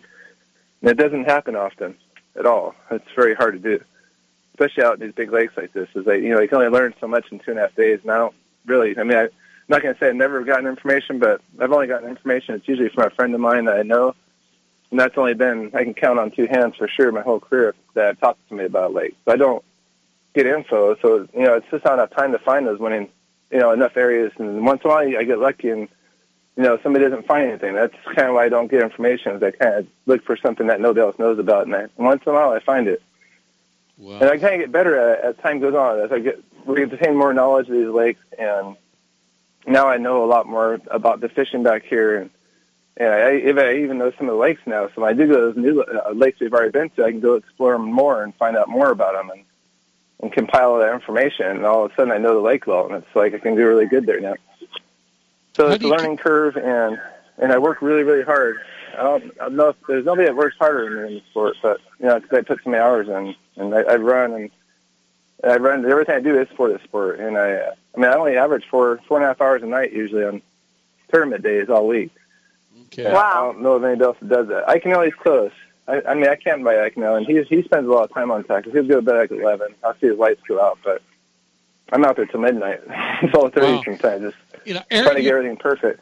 you talk about collecting all this information. I mean, do you just memorize it for each lake, or do you have journals, or So far, or so how far, do you? so good. I can't remember names really well, people uh, a lot I know so many people. But as far as fishing spots go, I, I retain almost everything. Wow. Weird. Well, you know, after Havasu, you went to Kentucky Lake, and, and Kentucky Lake was a big event because the winner of Kentucky Lake got an automatic berth to the Bassmaster Classic, and that's that's the only elite event where you could do that in. Where, what were your expectations going into Kentucky Lake? Oh, Evan ruined somebody's expectations. Everyone's going anyways. Um, oh, I mean, I like that lake. Fun lake. I just didn't. Anyway, I, know if they talk about all the practice days we have, like the Chesapeake being two feet high. The first two days of practice, like flood stage, and then Kentucky was uh, our weather. The first day and a half was terrible. Uh, really hard to find them. They weren't showing themselves, and you know that lake is all about finding them in spots. And if they're not on the spots, they're really hard to find because they're in, in between spots and almost impossible. unless you know the lake really well or know somebody. That lake is a tough one, and our whole practice was like that. And last day it got normalized, and I found actually that I couldn't find sills the first two days. Was the way the weather was; it was impossible to find them. And I did catch some on top, kind of monitoring, you know, lingering around. They were just like they were broken up and kind of suspended in a lot of areas, but they kind of acted normal the last day of practice. And I found four or five schools. I felt it's kind of nerve wracking. I don't think about here. I know at that point I had a really good chance to get it, but I try to really focus on each tournament. And that one I ended up finding the last day. I found some good schools I could work, and uh, I, I you know I almost missed. I almost made the cut, but that's a hard lake. If you don't get on them really good, it's hard to get in the top twelve there. It's just there's so many big fish everywhere, and so many really good schools that you don't find that it's really hard to make it there if you don't get fortunate or lucky. I guess if you, you know, I graph as fast as I can. I graph on pad a lot. I do everything I can to find them, but it's a huge lake and it's it's immense. You know, it's real. You know, one mile, two mile wide flats and ten mile long by ten miles long. It's it's it's it's it's a hard one. Well, I know you have. So I to was be, happy with that finish actually. I know you have to be bad. disappointed when you don't make the uh, the cut. So right after Kentucky Lake, the next event was on the, the St. Lawrence River, and and how was that body of water? How was that for your style? It's awesome. It's just another one like Kentucky. It's it's massive. Um, I mean, you can go like I forget how many minutes in one direction, like forty minutes or thirty minutes in one direction, and and uh, hour and a half another direction. It's just kind of a big, long, and then big, and then wide, five, ten, you know, over five miles wide in most areas, ten miles wide. So it's just a lot of islands. It's it's it's, it's another place that takes a long time to learn, and I just don't. The fishing was funny there this year. Everybody even said it was. We didn't catch as many fish. The schools were more scattered, and areas that were good for me last time that had almost nothing there. Um, but there were certain areas in those spots that had them, and it was it was kind of weird. It was kind of almost in a transition when we were there, and and uh, I had I mean I had a decent tournament. Me, Skeet, and John Murray same, saved uh, fished the same water about 65 miles from the ramp, and that was a long ways considering it got pretty rough. And we were fishing the same fish, all three of us, and that's we never talked to each other. It just happened to be that way. Three Western guys kind of beating each other up, and uh, you know, Skeet got the best part of that. On the a kind of took a point on an island, and I took a point on a main point off a big island, and his fish, I think had a few more big ones there than I had. And I couldn't. That's how smallmouth are. You really gotta kind of pick your schools and catch the big ones out of them, out of them before you know other guys catch them. And Skeet did a good job at that, and I just just came a little bit short. Got unfortunate on a couple big ones that you know so I snagged, and you got to throw them back there, which is really crazy. Catch them on a jerkbait on a long cast, and you bring them in like four pounders, and they're you know on the side of the face, and you got to toss them back. So I, I had to throw back three good ones, but it happened to a lot of guys. It wasn't just me. And uh, I mean, I was kind of happy with that. I mean, I, obviously, I like to make top twelve, especially in smallmouth tournaments, but that's a it's it's hard to make top twelves in bass. It's not it's not not easy. No, Not there's at a lot all. of great There's guys a bunch out of really there. good anglers. Yeah. There's a bunch of them that fish bass. Yeah, a lot of really good sticks, and they're uh, they're out for it too. So you can't win them all, but you know, making the cut alone is just kind of like winning sort of a tournament. Well, But that's basically how good you have to catch them to win a normal tournament. It's uh, you have to do it four days in a row, and that usually just gets you in the cut. Well, there seem to be several big prizes that you're after because not only are you after to make the cut because that's where you make your expenses, but also you're you're trying to gain points so that you can qualify for the Bassmaster Classic. You want to do that, and then you got the Yeah. third incentive, and that's the one that right now you're in the lead of, and that's Angler of the Year, and that That's the mo- that's the most that's the most important one. Really? I don't think about it though. I don't. Yeah, that is the biggest thing in the sport. I think it's the pinnacle.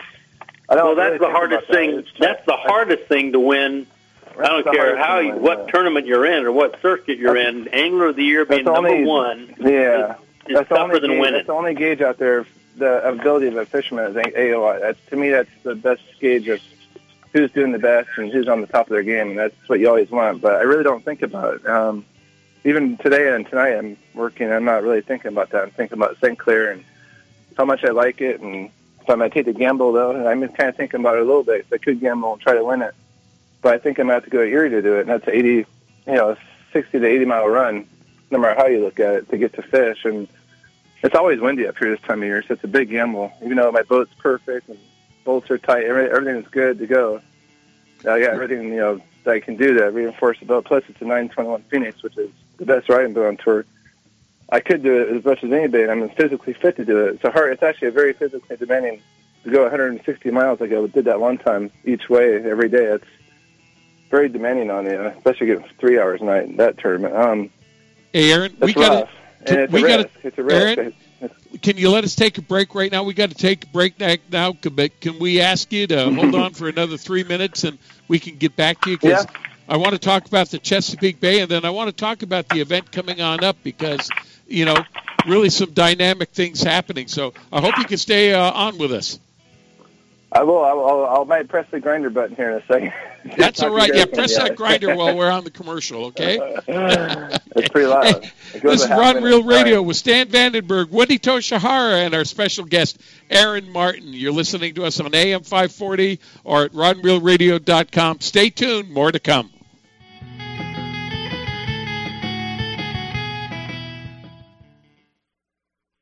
Gamakatsu hooks are made from high grade carbon steel specially heat treated to make them light and extra strong but not brittle. The Gamakatsu sharpening process is the most modern in the world and results in a perfectly conical point that is unequaled in sharpness. Gamakatsu offers a huge variety of hooks for all types of fishing drop shot, extra wide gap, worm hooks, finesse wide gap, and a lot more. Gamakatsu has a hook for whatever style of fishing you want to do. Don't waste your time on a cheap hook. Ask for Gamakatsu hooks at your favorite tackle store now. H&M Landing is the most diversified sport fishing company on the West Coast, serving the angling community since 1935. H&M Landing's name recognition and reputation for customer service is the best in the business. The H&M fleet provides the widest range of trip options and boasts the coast's largest open party fleet for ocean fishing any time of the year. H&M Landing should be your choice for nearshore and offshore fishing. H&M is San Diego's most experienced sport fishing company, offering the best in half day, three quarter day, full, and multi day trips, and a complete schedule of long range adventures. Call today, H&M Landing 619-222-1144, or visit their website at www.hmlanding.com for updated schedules and secure online booking. H&M Landing, the experienced angler's first choice in local and multi-day fishing since 1935. That's H&M Landing at 619-222-1144 or hmlanding.com. Hey, everybody, this is a message for our listeners from a new Baja Magic Lodge at Cedros Island. Cedros Outdoor Adventures wants to make your dream of fish at Cedros Island a reality. Want to go after giant calicos or yellowtail with the best Cedros Island fishing organization, but you just don't know who to contact? Then give Cedros Outdoor Adventures a call at 619 793 5419, or even better yet, log on to their informative website at cedrosoutdooradventures.com. There you can visit their trip calendar and schedule a trip that's convenient for you. Once again, the phone number is 619 793 5419 or their website of cedrosoutdooradventures.com. Captain Chris Randall from Chief Sports Fishing. And Captain Chris, tell us about what's happening on the Chief now that the tuna season is upon us. It's here, and it's time to go on the Chief. For those that are not familiar with the vessel, she's an 85 by 24 deluxe sport fisher that offers a wide variety of open party trips ranging from one to five days in length. We're also available for private group charters. The Chief's onboard amenities include a fully remodeled galley with comfortable seating for 25, twin flat screen TVs with hundreds of movies, two roomy indoor heads with fresh hot water showers, stateroom and open berthing areas, an impressively large deck area, 200 scoop bait capacity. We have twin six ton spray brine fish holds to keep your catch fresh, and our professional courteous crew will go the extra mile to make your trip a memorable one. To view our schedule, log on to H&M Landing at www.hmlanding.com or feel free to give them a call at 619-222-1144. You can also follow us on Facebook and at our webpage at chiefsportfishing.com. Hi, my name is Dennis Green, and I always love to talk about fishing. When I want the real information, I go to Rod and Reel Radio. Those guys are who I thought they were. We do want to welcome you back to Rod Reel Radio. Hey, I got a special offer for you. Melanie and Jose at Cedros Outdoor Adventures, they have had an epic year at Cedros Outdoors, and they want you to come on and enjoy the hospitality of the Baja Magic Lodge. So what they've done is they've put together a bunch of special programs for you to come and visit them. There's a um, upfront special for if you pay your your fees for 2016 all at one time. Now you can get private flights out of Brown Field, and you can save up to $600 per trip. There's early bird, early bird bookings and special off-season bookings if you still want to come and visit them in 2015. But there's a limited amount of these uh, specials left. So if you want to get with the program and see what they've got available there, give Melanie or Jose a call at Cedros Outdoor Adventures 619 793 5419. That's Cedros Outdoor Adventures at 619 793 5419 and see what is special cooking for you. Hey, we're back with Aaron Martens. And Aaron, uh, are you still there with us? Oh, yeah. I was getting ready to put the blender on, but I'll wait. All right. I had my finger. I had my finger on. and You started talking again. I was like, oh, it goes about thirty seconds. I can't start it. I Oh, wanna hey, it. uh, once it start, once I started, I want to get it over with. Because Takahiro is not going to like it at all. I'm, I'm serious. He's like eight feet from my, from where I'm at. He's going to definitely wake him up. So what are you blending? Uh, well, your show's not long enough to talk about what I'm blending. a lot of stuff. Hey, uh, Aaron, Everything from a question I want to ask you. We're, we're good. We're now. You came up. Your next stop uh, was at the Chesapeake Bay, and uh, that's really where you made your move to Angler of the Year and uh, uh, taking over the lead in points. Uh, tell us a little bit about that body of water because it's got to be huge. Yeah, I think I've been leading it for a couple. I, I don't know. I wasn't. I already had a pretty good lead. It just kind of it gave me a, even a bigger lead. uh, yeah, it's, you know, you're talking about Chesapeake's another big one. Yeah, um, I, I was so kind of worried about that one because I, like I say, I don't talk to anybody, and, and a lot of guys know a lot of stuff out here. Seems like they know a lot of stuff when they get there. So I had to. I knew I had to kind of step up there. I was going to be one of those fisheries that. Man, if I don't know it, I'm going to kind of get my hiney kicked, and I don't want that to happen. So I went up there after Mike uh, Iaconelli won Delaware last year and spent two days there. And uh, Chapman was out here too, Brent, and it was kind of tough. I mean, I didn't realize it'd be that tough. Uh, I mean, I thought the Brent Chapman the first day at the end of the day, and he didn't, don't think he got a bite the first day. So, and I didn't. I think I only caught like two. So it was like it was a bad time of year. It was after Delaware, and I, I, I don't know. I just kind of figured I needed a little more time on it, so I came up after Kentucky Lake, and that's a lot. We do a lot of driving. I don't know if people realize we, we'll go.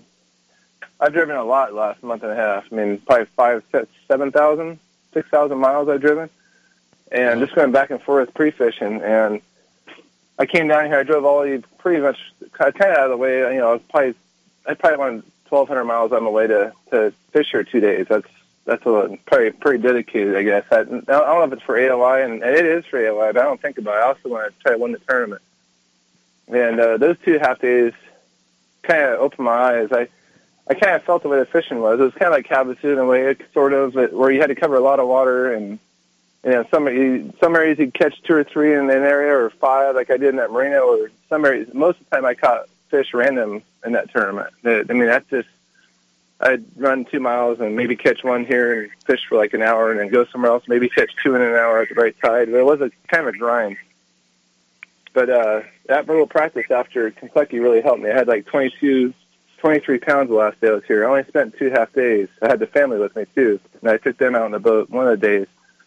But the last day I was here, I caught like 22 and a half, 23 pounds. You know, I caught 25 keepers a day, but it was in the north end, kind of where everybody else was fishing. But I smashed them that day. And that really kind of made me feel good about it. I felt like I had them dialed in as, because it still wasn't that good that time of year, but I really kind of found out how the fish sit and, and what, what they're like, kind of get a feel for them. Because it seems like everywhere you go, the fish are a little bit different. They act a little different. And uh, so when I came back, I felt confident, but, you know, I knew it was going to be tough. It wasn't going to be easy, uh, especially after everybody starts hammering on it, beating them up. Um, it gets much harder. But uh, I, you know, that first day and a half, I didn't get a bite. Um, I never had a bass bite the first day and a half. With the flood conditions, I didn't go to where I knew they were at, though. I went to all kind of new stuff. I kind of like torturing myself like that uh, because I found some decent decent stuff before when I came here, and I I just kind of wanted to find something new. Is I knew what, I, a lot of the stuff I found was going to get crowded because it was kind of obvious. Um, and you know, some guys did really good doing that, but to tell you the truth, that area I went to in the tournament, I never went to it. Those four days, four and a half days I fished here, I went to the creek before it, um, and I caught a lot of fish in there. It was really healthy, and it just was seemed like a fun place to fish. I liked the feel of it. But where I ended up winning the tournament, I didn't really. It was one of those places I didn't have time to fish it when I came here before, so I went there the second day, and I looked at it with Google Earth, and like I do that a lot. I look at Google Earth and really examine, you know, close up of the coves and kind of how where the water, dirty water starts. I mean, I look at everything and uh, which way it angles and all that. I just like the that creek, but I never got to fish it until that second day, and I ended up catching, you know, catching three or four, and they were all big. I ended up getting like six or seven bites in there in like the last five or six hours of the day, and they weren't. I got two on one dock, and most of them are just here and there, but they were real solid. You know, the kind of fish you want. And the conditions it was still flooded, and you know, the water. You could tell the water started coming down pretty quick that second day, and uh, yeah, that's kind of kind of last day I went north, and I had probably 15 or 20 keeper bites up by the ramp, kind of where we launched from. It was really easy up there, and really kind of you catch a lot, but it was hard to get a four pound fish. I could catch a lot of solid two to three pounders, but those those uh, 17, 18, 19 pound bags they were kind of hard to get. You had to get kind of lucky or fortunate to get a big one. But the area I found, it wasn't like that. I get five or six fish in the boat. I'll probably have 17 or 18 pounds. That's what I figured. And uh, and that, that's just how it happened. Uh, and, and there wasn't a lot of guys. There wasn't a lot of guys down there. Was Randy Howell the first day, Carl from Australia, and maybe one other boat the first day. And then the second day, it was really Randy left kind of early. I think I didn't see him much, and it was just me and Carl really hammering it out in there in, the, in that in that whole creek. And and uh, luckily nobody else found that where I ended up winning the tournament. I kind of saved that till the last day because of that. I kind of went to it the second third. Second, I don't know if I went to it the second day. The third day, I definitely went to it, and the fourth day, I went to it. But I, I went by it every day, and I kind of went in front of it, and I didn't see any boats fishing it, so I just stayed off of it. And uh, and then I just kind of was licking my chops, I guess, for the last two days. I I couldn't believe I was leading it, to tell you the truth. And then I had that marina left, which is my best spot, and nobody's fishing it. So I, at that point, I kind of knew I had to term it. There's a good, really good chance here I was going to win it. And uh, you don't get that, you don't get that, you know, chance very often uh, to actually win one of these. So it was kind of a really good, exciting tournament for me. It was uh, one of my probably uh, best ever. Like as far as a, just a super tough tournament and just how everything went down the last day, catching big fish and smashing them. It was just like kind of like one of those dream tournaments that you you know only experience a handful of times if you're lucky your whole life. And it was uh, You definitely know, one Aaron. Aaron, your nickname is the Spin Doctor, and one of our listeners, Kelly, That's one of them. he was uh, he was That's watching that's the. Bassmaster one. I haven't, heard, broadcast. I haven't heard that one in a couple of years, probably. He was watching the Bassmaster broadcast and noticed that you were fishing with a spinner bait. You were first using a, a double bladed and, a, and then a single bladed, and then you went to a chatterbait. Can you tell us a little bit about that strategy? Uh, how you knew when to when I- to change and what it was I all mean, about? Yeah, I mean, I had to rush the tide. It's, there's a lot to it. I mean, I I, I was throwing a frog, uh, two spinner baits, uh, a crankbait. Uh, I threw the chatterbait every day, a jig, and a drop shot. Those were my baits, and and uh, the chatterbait was was one of those baits. It's just a bait that works all the time. It's just, I mean, I'm sponsored by a Shock Blade. I just happened to have that one in the boat that was perfect for what I needed, and uh, it ended up working really well. But it's just it's just the way the tides were and, and the way I was getting bit and missing them. It's just a kind of a reaction for me to to kind of change. I wanted to throw a crankbait. I figured if I could throw a square bill where I was fishing, I'd catch them, but I'd snag too much because I'm bouncing off ropes and and up underneath like I'm going 30, 40 feet under some of these docks, and they're only like you know two feet off the water. It's just not an easy bait to throw. You're going to break a bunch of them. You're going to snag. It's just too hard. Um, you need something can take a beating and bounce through stuff and and even skip.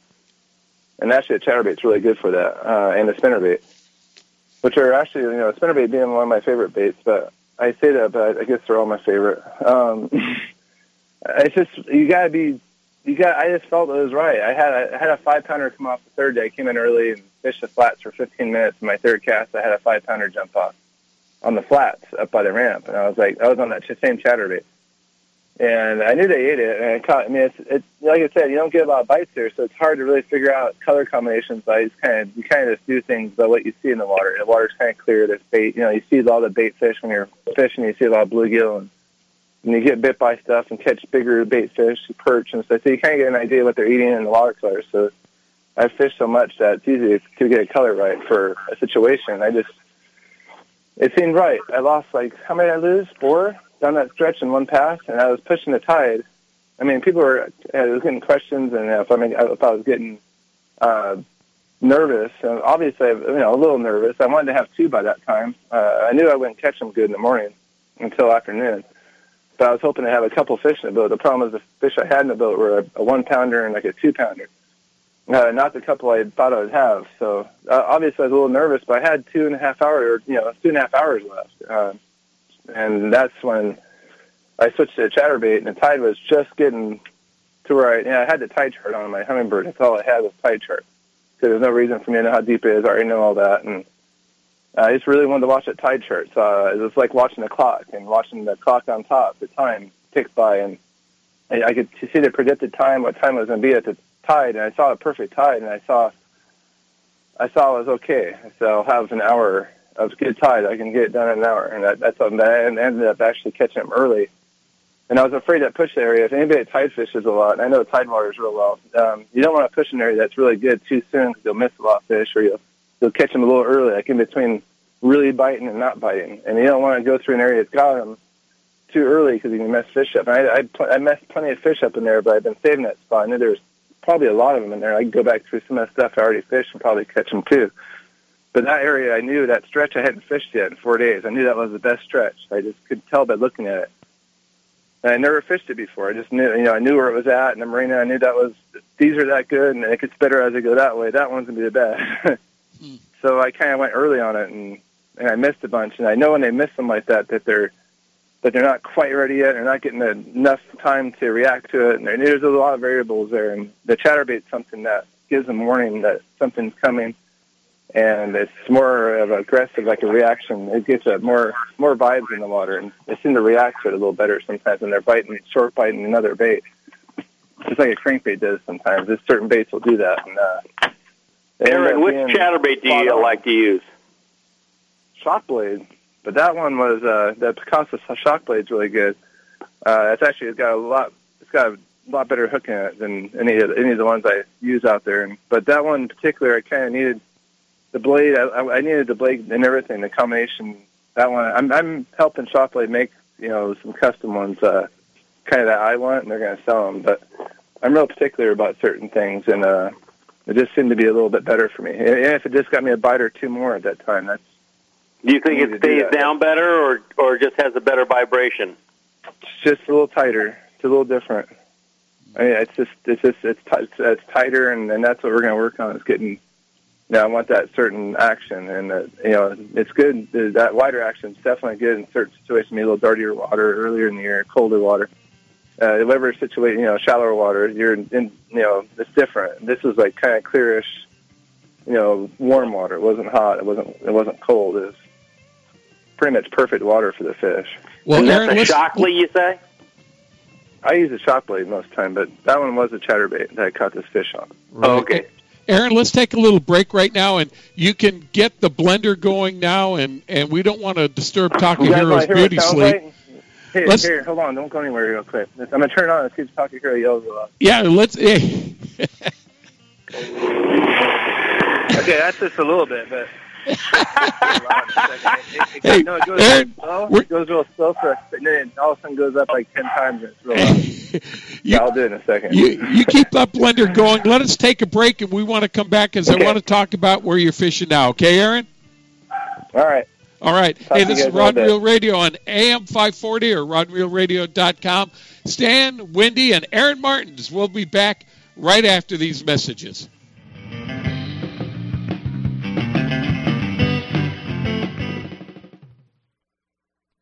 Every serious angler knows that a quality hook is an important part of their arsenal. Gamakatsu hooks are made from high-grade carbon steel specially heat treated to make them light and extra strong but not brittle. Gamakatsu ring hooks are made with a one-piece ring, no welds, no weak spots, a very smooth moving ring. Gamakatsu offers a huge variety of hooks for all types of fishing. Live bait hooks, both light and heavy duty to four extra strong, circle hooks, tuna hooks, ringed hooks, tuna doubles, and many more. Don't waste your next fishing trip on a cheap hook. Get Gamakatsu hooks at your favorite tackle store now. Hey, bass fisherman. Who do you call for your bass boat insurance? Well, if you're not calling me at 1 800 Bass Boat for your boat insurance, you're probably paying too much and may not have the coverage that you need. In 1974, I developed the Bass Boat program that is what all the pros use today. The reason? No depreciation or any partial claim for your hull, your big motor, your trolling motor, or your electronics until your boat's 10 years old. That's right, you only pay $250 to get your boat on the water for any partial claim, and we still pay a stated value replacement cost for your boat if you have a total loss. We're the only people in the industry that does that, and that's why we are the choice of the pros. So if you want the best, forget the rest. Just call 1 800 Bass Boat. Call 1 800 227 7262 or just spell Bass Boat. 1 800 Bass Boat. I know there's too many letters, but the T is free and the call's on me. That's 1 800 Bass Boat, the choice of the pros for Bass Boat Insurance. For more information, log on to 1 800bassboat.com. My angler H2O. Like the mighty flounder, I will keep one eye on the pole and the other watching for rogue waves. I'll save water by taking shorter showers and enthusiastically celebrate Talk Like a Pirate Day. I. I will chat up the locals before launching in unfamiliar waters. And I will always, always wear my life jacket. What's your H2O? Tell us at BoatCalifornia.com. The California State Parks Division of Boating and Waterways reminds you to wear it, California. It's tuna time, and it's time to reserve your spot on one of the newest boats in the fleet, the 70-foot Sea Adventure 2 at H&M Landing in San Diego. It has a roomy, comfortable galley that seats up to 24 passengers with all the comforts of home, including two big satellite flat-screen TVs and satellite phone. The huge new bait tank and slammer ensure plenty of bait for everyone, and two four-ton refrigerated fish holds, both RSW and blast-free, have plenty of room to keep your catch as fresh as the minute you caught it. Reserve your spot on the Sea Adventure 2 online at hmlanding.com or call H&M Landing at 619-222-1144.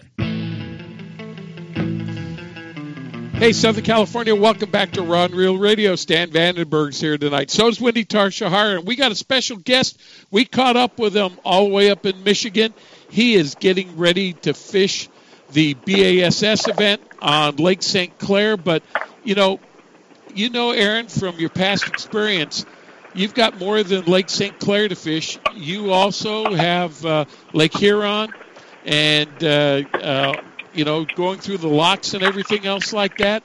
Are, you know, with the, the Fisherman of the Year title, you know, up for grabs, are you going to kind of play it uh, safe and stay on Lake Huron, or are you going to be locking it and going after the big fish?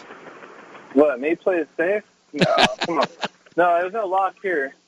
I mean, not not not here. It's all just uh, really rough, big rivers and uh, strong current. You know, six seven mile an hour current in some areas. It's and they're just big, massive rivers. But there's no locks on these. Um, there's just uh, a lot of sixty ton vessels that travel on them and throw huge wakes. So it's it's there's a lot of things that can kind of go wrong uh, right into just the rivers alone, but then also going into Huron or Lake Erie, where some of the biggest smallmouth live in the Great Lakes. Uh, you know, it's well, it's like right today it blew 20 miles an hour. It's probably 25 on the water. Tomorrow it's supposed to blow 30 on the water and 25 here in town. Um, so you can imagine, you know, these lakes when it's like that. It's just, you know, it's like a Lake Mead, Lake Mead on steroids kind of. Um, it's very risky. I mean, I don't mind taking it. I've done it. I usually do it every time I go out to, to Lake Erie or even Huron. I've done. You know, it doesn't it's normally, but it's a it's a risk, and I can do good. I can do pretty good here too. I don't know if I can win it, so I might actually be playing it safe one of the first times in my career. But I, there's still a chance I can win. But I feel like if I went to Erie and really pushed my boat and pushed myself to the max, I have a better chance to win. But I think I might actually kind of play it in the middle. well, you know, Aaron, when uh, you're there's, a lot, to there's get a lot, lot of stuff going on. There's I mean, we have the algae blooms going on, and it's going to make the fishing a little harder. You know, you only have five, four or five hours to fish once you get there. Uh, it's just it's it's it's risky, but the more of that you can have a failure, like a So when you're fishing this style of 150 tournament, Aaron, where you've got current and uh, and everything's moving, what do you do? You go back to only reaction baits, or do you try to hold on areas and and fish it with something that you can scrape the bottom with? How do you target your fish on this? Uh, it depends where you're at. You know, some some areas of the Great Lakes catch a lot of them on crankbaits and uh, and even top waters and spinner baits, and in some areas, you know, you catch almost all of them on tubes and and drop shot. Uh, it just depends where you're at or the weather conditions. Um, I mean, these are fun places to fish. These are these are you know I I could stay you know close and catch a lot of fish and catch a decent bag, and maybe even make the top twelve or even possibly win it if I caught really big fish local, or I could go have some work really hard for eight or ten fish, but have maybe twenty-two to twenty-five pounds of smallmouth. So I mean, it's you know, it seems like every time I go to the area and practice, I catch like twenty-five to twenty-eight pounds, and you know, catch a lot of six pounders and five pounders, and and I try to shake them off, but a lot of times you're just catching one here and there, and I guess you're just catching the big ones. And that, that seems like last time I was here, I did that. I caught like twenty-six pounds for five, and I shook off probably fifteen or twenty that day, all day. I love doing that, and I, and I have all. I, have, I know Erie really well. I know like Castaic, um, but there's a Detroit Channel which is about 35 miles, and then there's about in St. 20, almost 20 miles of St. Clair, and then you have, you know, anywhere from 15 to 30 miles of Lake Erie, and then and that- that's just you can imagine running five footers for 30, 30 40 miles there, and then running five footers 30, 40 miles back, and then getting into the Detroit River and going anywhere from 50 to 20 miles an hour because of the boat wakes. It's it's it's unbelievable. And then you get to St. Clair and it'll be three or four footers, and you got to run 20 miles net. It's it's a risk, and I can physically do it. I have tricks to doing it, but I, it's any any boat, any motor, no matter what you own, and that kind of beating and that kind of distances, anything can happen. Anything. I, I know you must know the risk because in 2013, when uh, Chris Lane won that event, he won it with 82 pounds, and you had a uh, uh, a, a 20 pound bag and uh, uh, 20, 21, 21, 21 plus. 21 yeah, plus. in my in my boat. and yeah. you got caught in some rough I weather, and uh, that uh, caused you, a, a, you know, a, that boat you, wake. maybe a boat, cost you the a boat- boat, Yeah, it was a boat wake that actually did it. Uh, just uh, got caught between two ships uh, in the middle, which is not where you want to be between you know two hundred foot boats, but yeah, a little twenty one foot bass boat. But I got caught in between them, so it was a really it was one of the worst hits I've ever received, and yeah, it sheared the bolts off. Now I got double bolts now, and they're super tight, and and I kind of don't know what I would have done in that situation because I got I got myself into. I don't know if I if I would come off paddock, I would have had water up to the top of the gunnels. That it was a tricky situation. It's like, what do you do? I wasn't going fast. I was only going like 25 miles an hour. I hit that wake, 20 or 25. I was almost off the pad. It was such a big weight that I hit the boat that hard. It was a, a really hard hit. It was a crazy. I never hit a wave like that, but it got me. It cost me a tournament. Um, that's the kind of risk I'm talking about. Uh, It, it could cost me this tournament, and it could cost me AOY, and that's that's risky. That's a big risk to take. So you're going to kind of judge Uh, it what what you do after the first day or what the pre-fish Exactly. is. Yeah. I don't think I don't think too far ahead cause, because fishing's not like that. Uh, if you're thinking too far ahead, you're messing you're, you're messing up. Um, it's day by day, night by night, morning by morning. I don't I don't decide anything until I'm actually heading out to hit the 70 mile an hour mark. I don't really think about it too much. Sometimes I make you know just weird changes. Right, I, I might be going a mile and all of a sudden kind of turn the boat 60 degrees and go somewhere else just because I got a hunch. That's just how you got to play it. It's it's fishing's kind of like that. Playing ahead is not working this sport. just there's too many variables. Well, it, it Never has. Maybe I, I think been dependent on that in the past. Maybe I thought of game plans too much, and that's what kind of screwed me up a lot. No, I don't do that anymore. Well, no game plans. Pre, so pre-fishing, that's uh, like uh, what kind of baits are you going to have to rig up, and are you going to be looking for patterns all around the lake? Are you that are you are you fishing this tournament or what? ah, Stan's gonna come up here. I need some help, Aaron. A lot of drop shot. I know that. Uh, yeah, man, I'll have probably, you know, all swim baits set on and spinner baits and crank baits and two top waters and three drop shot rods and two tube rods. That's almost about all I'll throw. You know, jerk bait, couple jerk bait rods. Yeah, we'll do a lot of stuff. Well, I know one Thing of your sponsors is Robo Worms. Are you fishing Yeah. the same colors that you'd fish out I here in fish the, the, same west? stuff. Yeah, yeah. I, I have some black ones that, that he made me, but he won't. He won't sell those probably because they people will buy black ones and they'll work almost as good as everything else, so they'll just buy black ones. But I throw a lot of black ones um, on the smallmouth. Uh, but yeah, I have lots of color. I mean, I still throw Aaron's Magic by far the most, and it's not because it's my worm. It's just because it works the best most of the time. Uh, but Robo, me and Robo are working right now. Greg, we've been talking to each other about twice a week lately, and we're gonna we're gonna make a new line of worms. Uh, they should be really cool when they come out. Um, I noticed that I started designing a worm. There's a few worms that close to it that are really popular, and I don't pay attention to other baits, but uh, it kind of bums me out. There's actually one worm that's almost exactly what I was thinking, but we're gonna have to change it, make it better.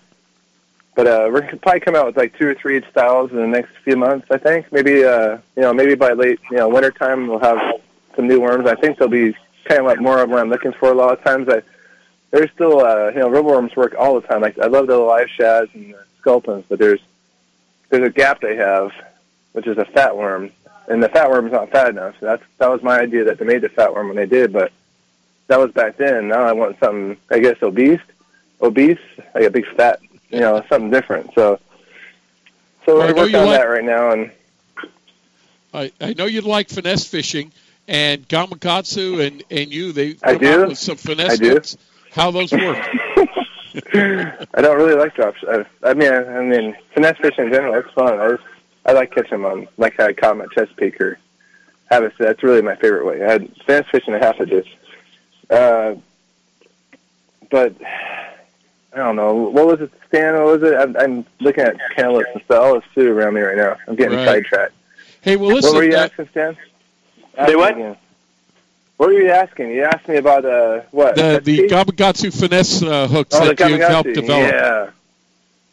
Yeah, they have uh, the drop shot hook, which is phenomenal. It's really good. It's sticky. It's bent out a little bit, so you don't get so much glancing and, and, and hooking of little parts of the mouth to get more in the meat. So it's actually working really well. Uh, I mean, I caught 400 on last at Green Bay two weeks ago. Right there with the family, and we caught like 400 or 300 one day or 250 in in five hours. Me and the two kids and, my, and mommy just absolutely waylaid them.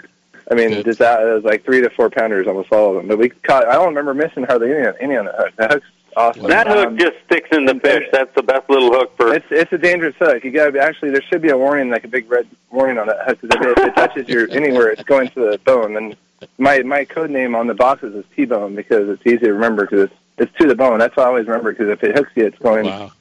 it's And going through. Aaron- and the Aaron, treble I- hooks are the same. Treble I know you got a lot of stuff to do, but before we let you go, the sponsors that help get you to where you are right now. Whoa, man, I'm totally sidetracked. Uh, well, you know, I'm with Phoenix Sail, and, and uh, Enigma is the newest one. Enigma is my rods, which are working really well for me. I'm really liking them, and we're coming out with another series next year, which will be a more advanced series, a little more expensive. Uh, it should be awesome, but the ones now are they're they're great. Uh, they're a little bit different blanks than I'm used to. I was with Megabass for nine, 17 years, but uh, their rods are very durable and they're still light, but they're they're like uh, you can you can beat them up pretty good. They're as, as tough as they are. I haven't broke one yet since I've been fishing, but they're they're working really well. The boat's 921 Phoenix, which I'm happy. I can't be happier. The boat's awesome. Uh, love the boat, uh, ride, fishability, everything about it. Of course, I'm still with Mercury, and I'm excited about the new motor guide coming out. It's awesome. I got a chance to kind of play with it a little bit. It's going to be uh, uh, years and years ahead of the competition. It's awesome. Uh, what else? Uh, Simms, outerwear, and I, mean, I can't forget Robo, and I got Nationwide's on my side now, which is really cool. Nationwide's on your side. uh, we lost up with them with with uh, with NASCAR. I Get to meet a lot of NASCAR drivers. Dale Earnhardt last month, which is really cool. Get to kind of see a picture of them and not really get to talk to him too much. I just said a couple where he's really busy, but he's cool. Um, Danica Patrick, got to meet her uh, for the second time actually. I met her at ESPYS one time. That's, so I get to I get really cool things. Some of my sponsors actually it's work, but it's actually kind of like enjoyable work. So it's it's not all work. Um, Gamakatsu, of course. Uh, the, uh, lithium Pro batteries. Who am I forgetting? I know I'm forgetting the big one. Wow. Uh, Elf, powered by Elf. Uh, I get too many sponsors. That's why I don't want so many because I can't remember them all. Well, you know, Uh, hey, and, and you don't forget the solar. The sunglasses are awesome. That's the part I was trying to remember. They're 100 and like 30 bucks, but they're they're They're neat. they're as nice as the 200 and 230 dollar pair of glasses. They're they're awesome. I've been solar bats. Uh, my signature series glasses are. I'm loving those. Um, lots of different colors in those too, and lenses. Uh, what else, And Dan? of course, Leslie And and, John? the kids. Dodge. I got yeah. Well, that's my biggest sponsor. I'm going to save them bestest for last. Uh, Ram, uh, Airport Dodge, and Ram. Uh, they've helped me a lot with a really awesome uh, 350 uh, black Ram uh, pickup, which is an awesome truck, uh, coolest truck ever. Uh, and uh, of course, the biggest sponsor. I know I'm missing one or two, uh, but right. of course, yeah. Leslie takes care of. She does a lot of the work for me. Uh, I'm glad I don't have to do it. I can focus on fishing and and kicking butt because it's just me and her, and, and the kids don't help too much yet. But I love my kids. That's But great. It, Aaron, it is, can, a, it can is you, a two. It, it, it's a five person job that- two people do. It's it's twenty four seven, about three hundred days a year. wow. I Hey, think can, a lot of people realize. can you make us a hard it is. promise that if uh, if you uh, uh, win this tournament and you see a message for Rod Reel Radio that we can uh, get you on next week and and find out Yeah. exactly what you did and uh, congratulate you? Yeah, I got. Yeah, I'd be. I'll do it again. I have a. I have a tournament next week too. After this one, I, I don't know if I'm allowed to say who it is. It's uh, Major League Fishing, but uh, some secret location. Uh, and then we have the Englier tournament, and then I think I'm. I think I got a little break. All right. Hey, Aaron, Yeah, thanks for being with us and good luck. in all of Southern California is rooting you on to not only taking this tournament, but also taking Angler of the Year honors. Congratulations. Thank you. Thank you. Can't take California at me. I never will. It's stuck there Yeah, buddy. All right. Love hey, good night, Aaron. Love Thanks for being with us, and thanks for spending You're the welcome. time. Thank, thank you. Go for get 'em, listening. Aaron. Talk too much. Hey. Thank Hey, you. All right. Talk Hey, to you later. Stan and Bye. Wendy, we are way, way, way over time. Thanks a lot for your contributions tonight. Appreciate it. All right. Have a great week. Yeah. And, and I want to thank JR and, and Ben, our uh, uh, San Diego uh, producer, always in memory of Big Tuna Bill and Trudy. Our, our heart is with you tonight also on this anniversary. And thank you, the fishermen, for uh, staying with us. Go out there and get them. They're getting away. Someone's going out there and getting your fish. You might as well sign up and go out, and it might as well be you. So, on behalf of all of us, say stay, stay safe. We'll be looking forward to speaking to you next Sunday night, starting at 5:05 on Rod Reel Radio. So, for Stan and Wendy, I'm Hopalong. We're out for now. Good night.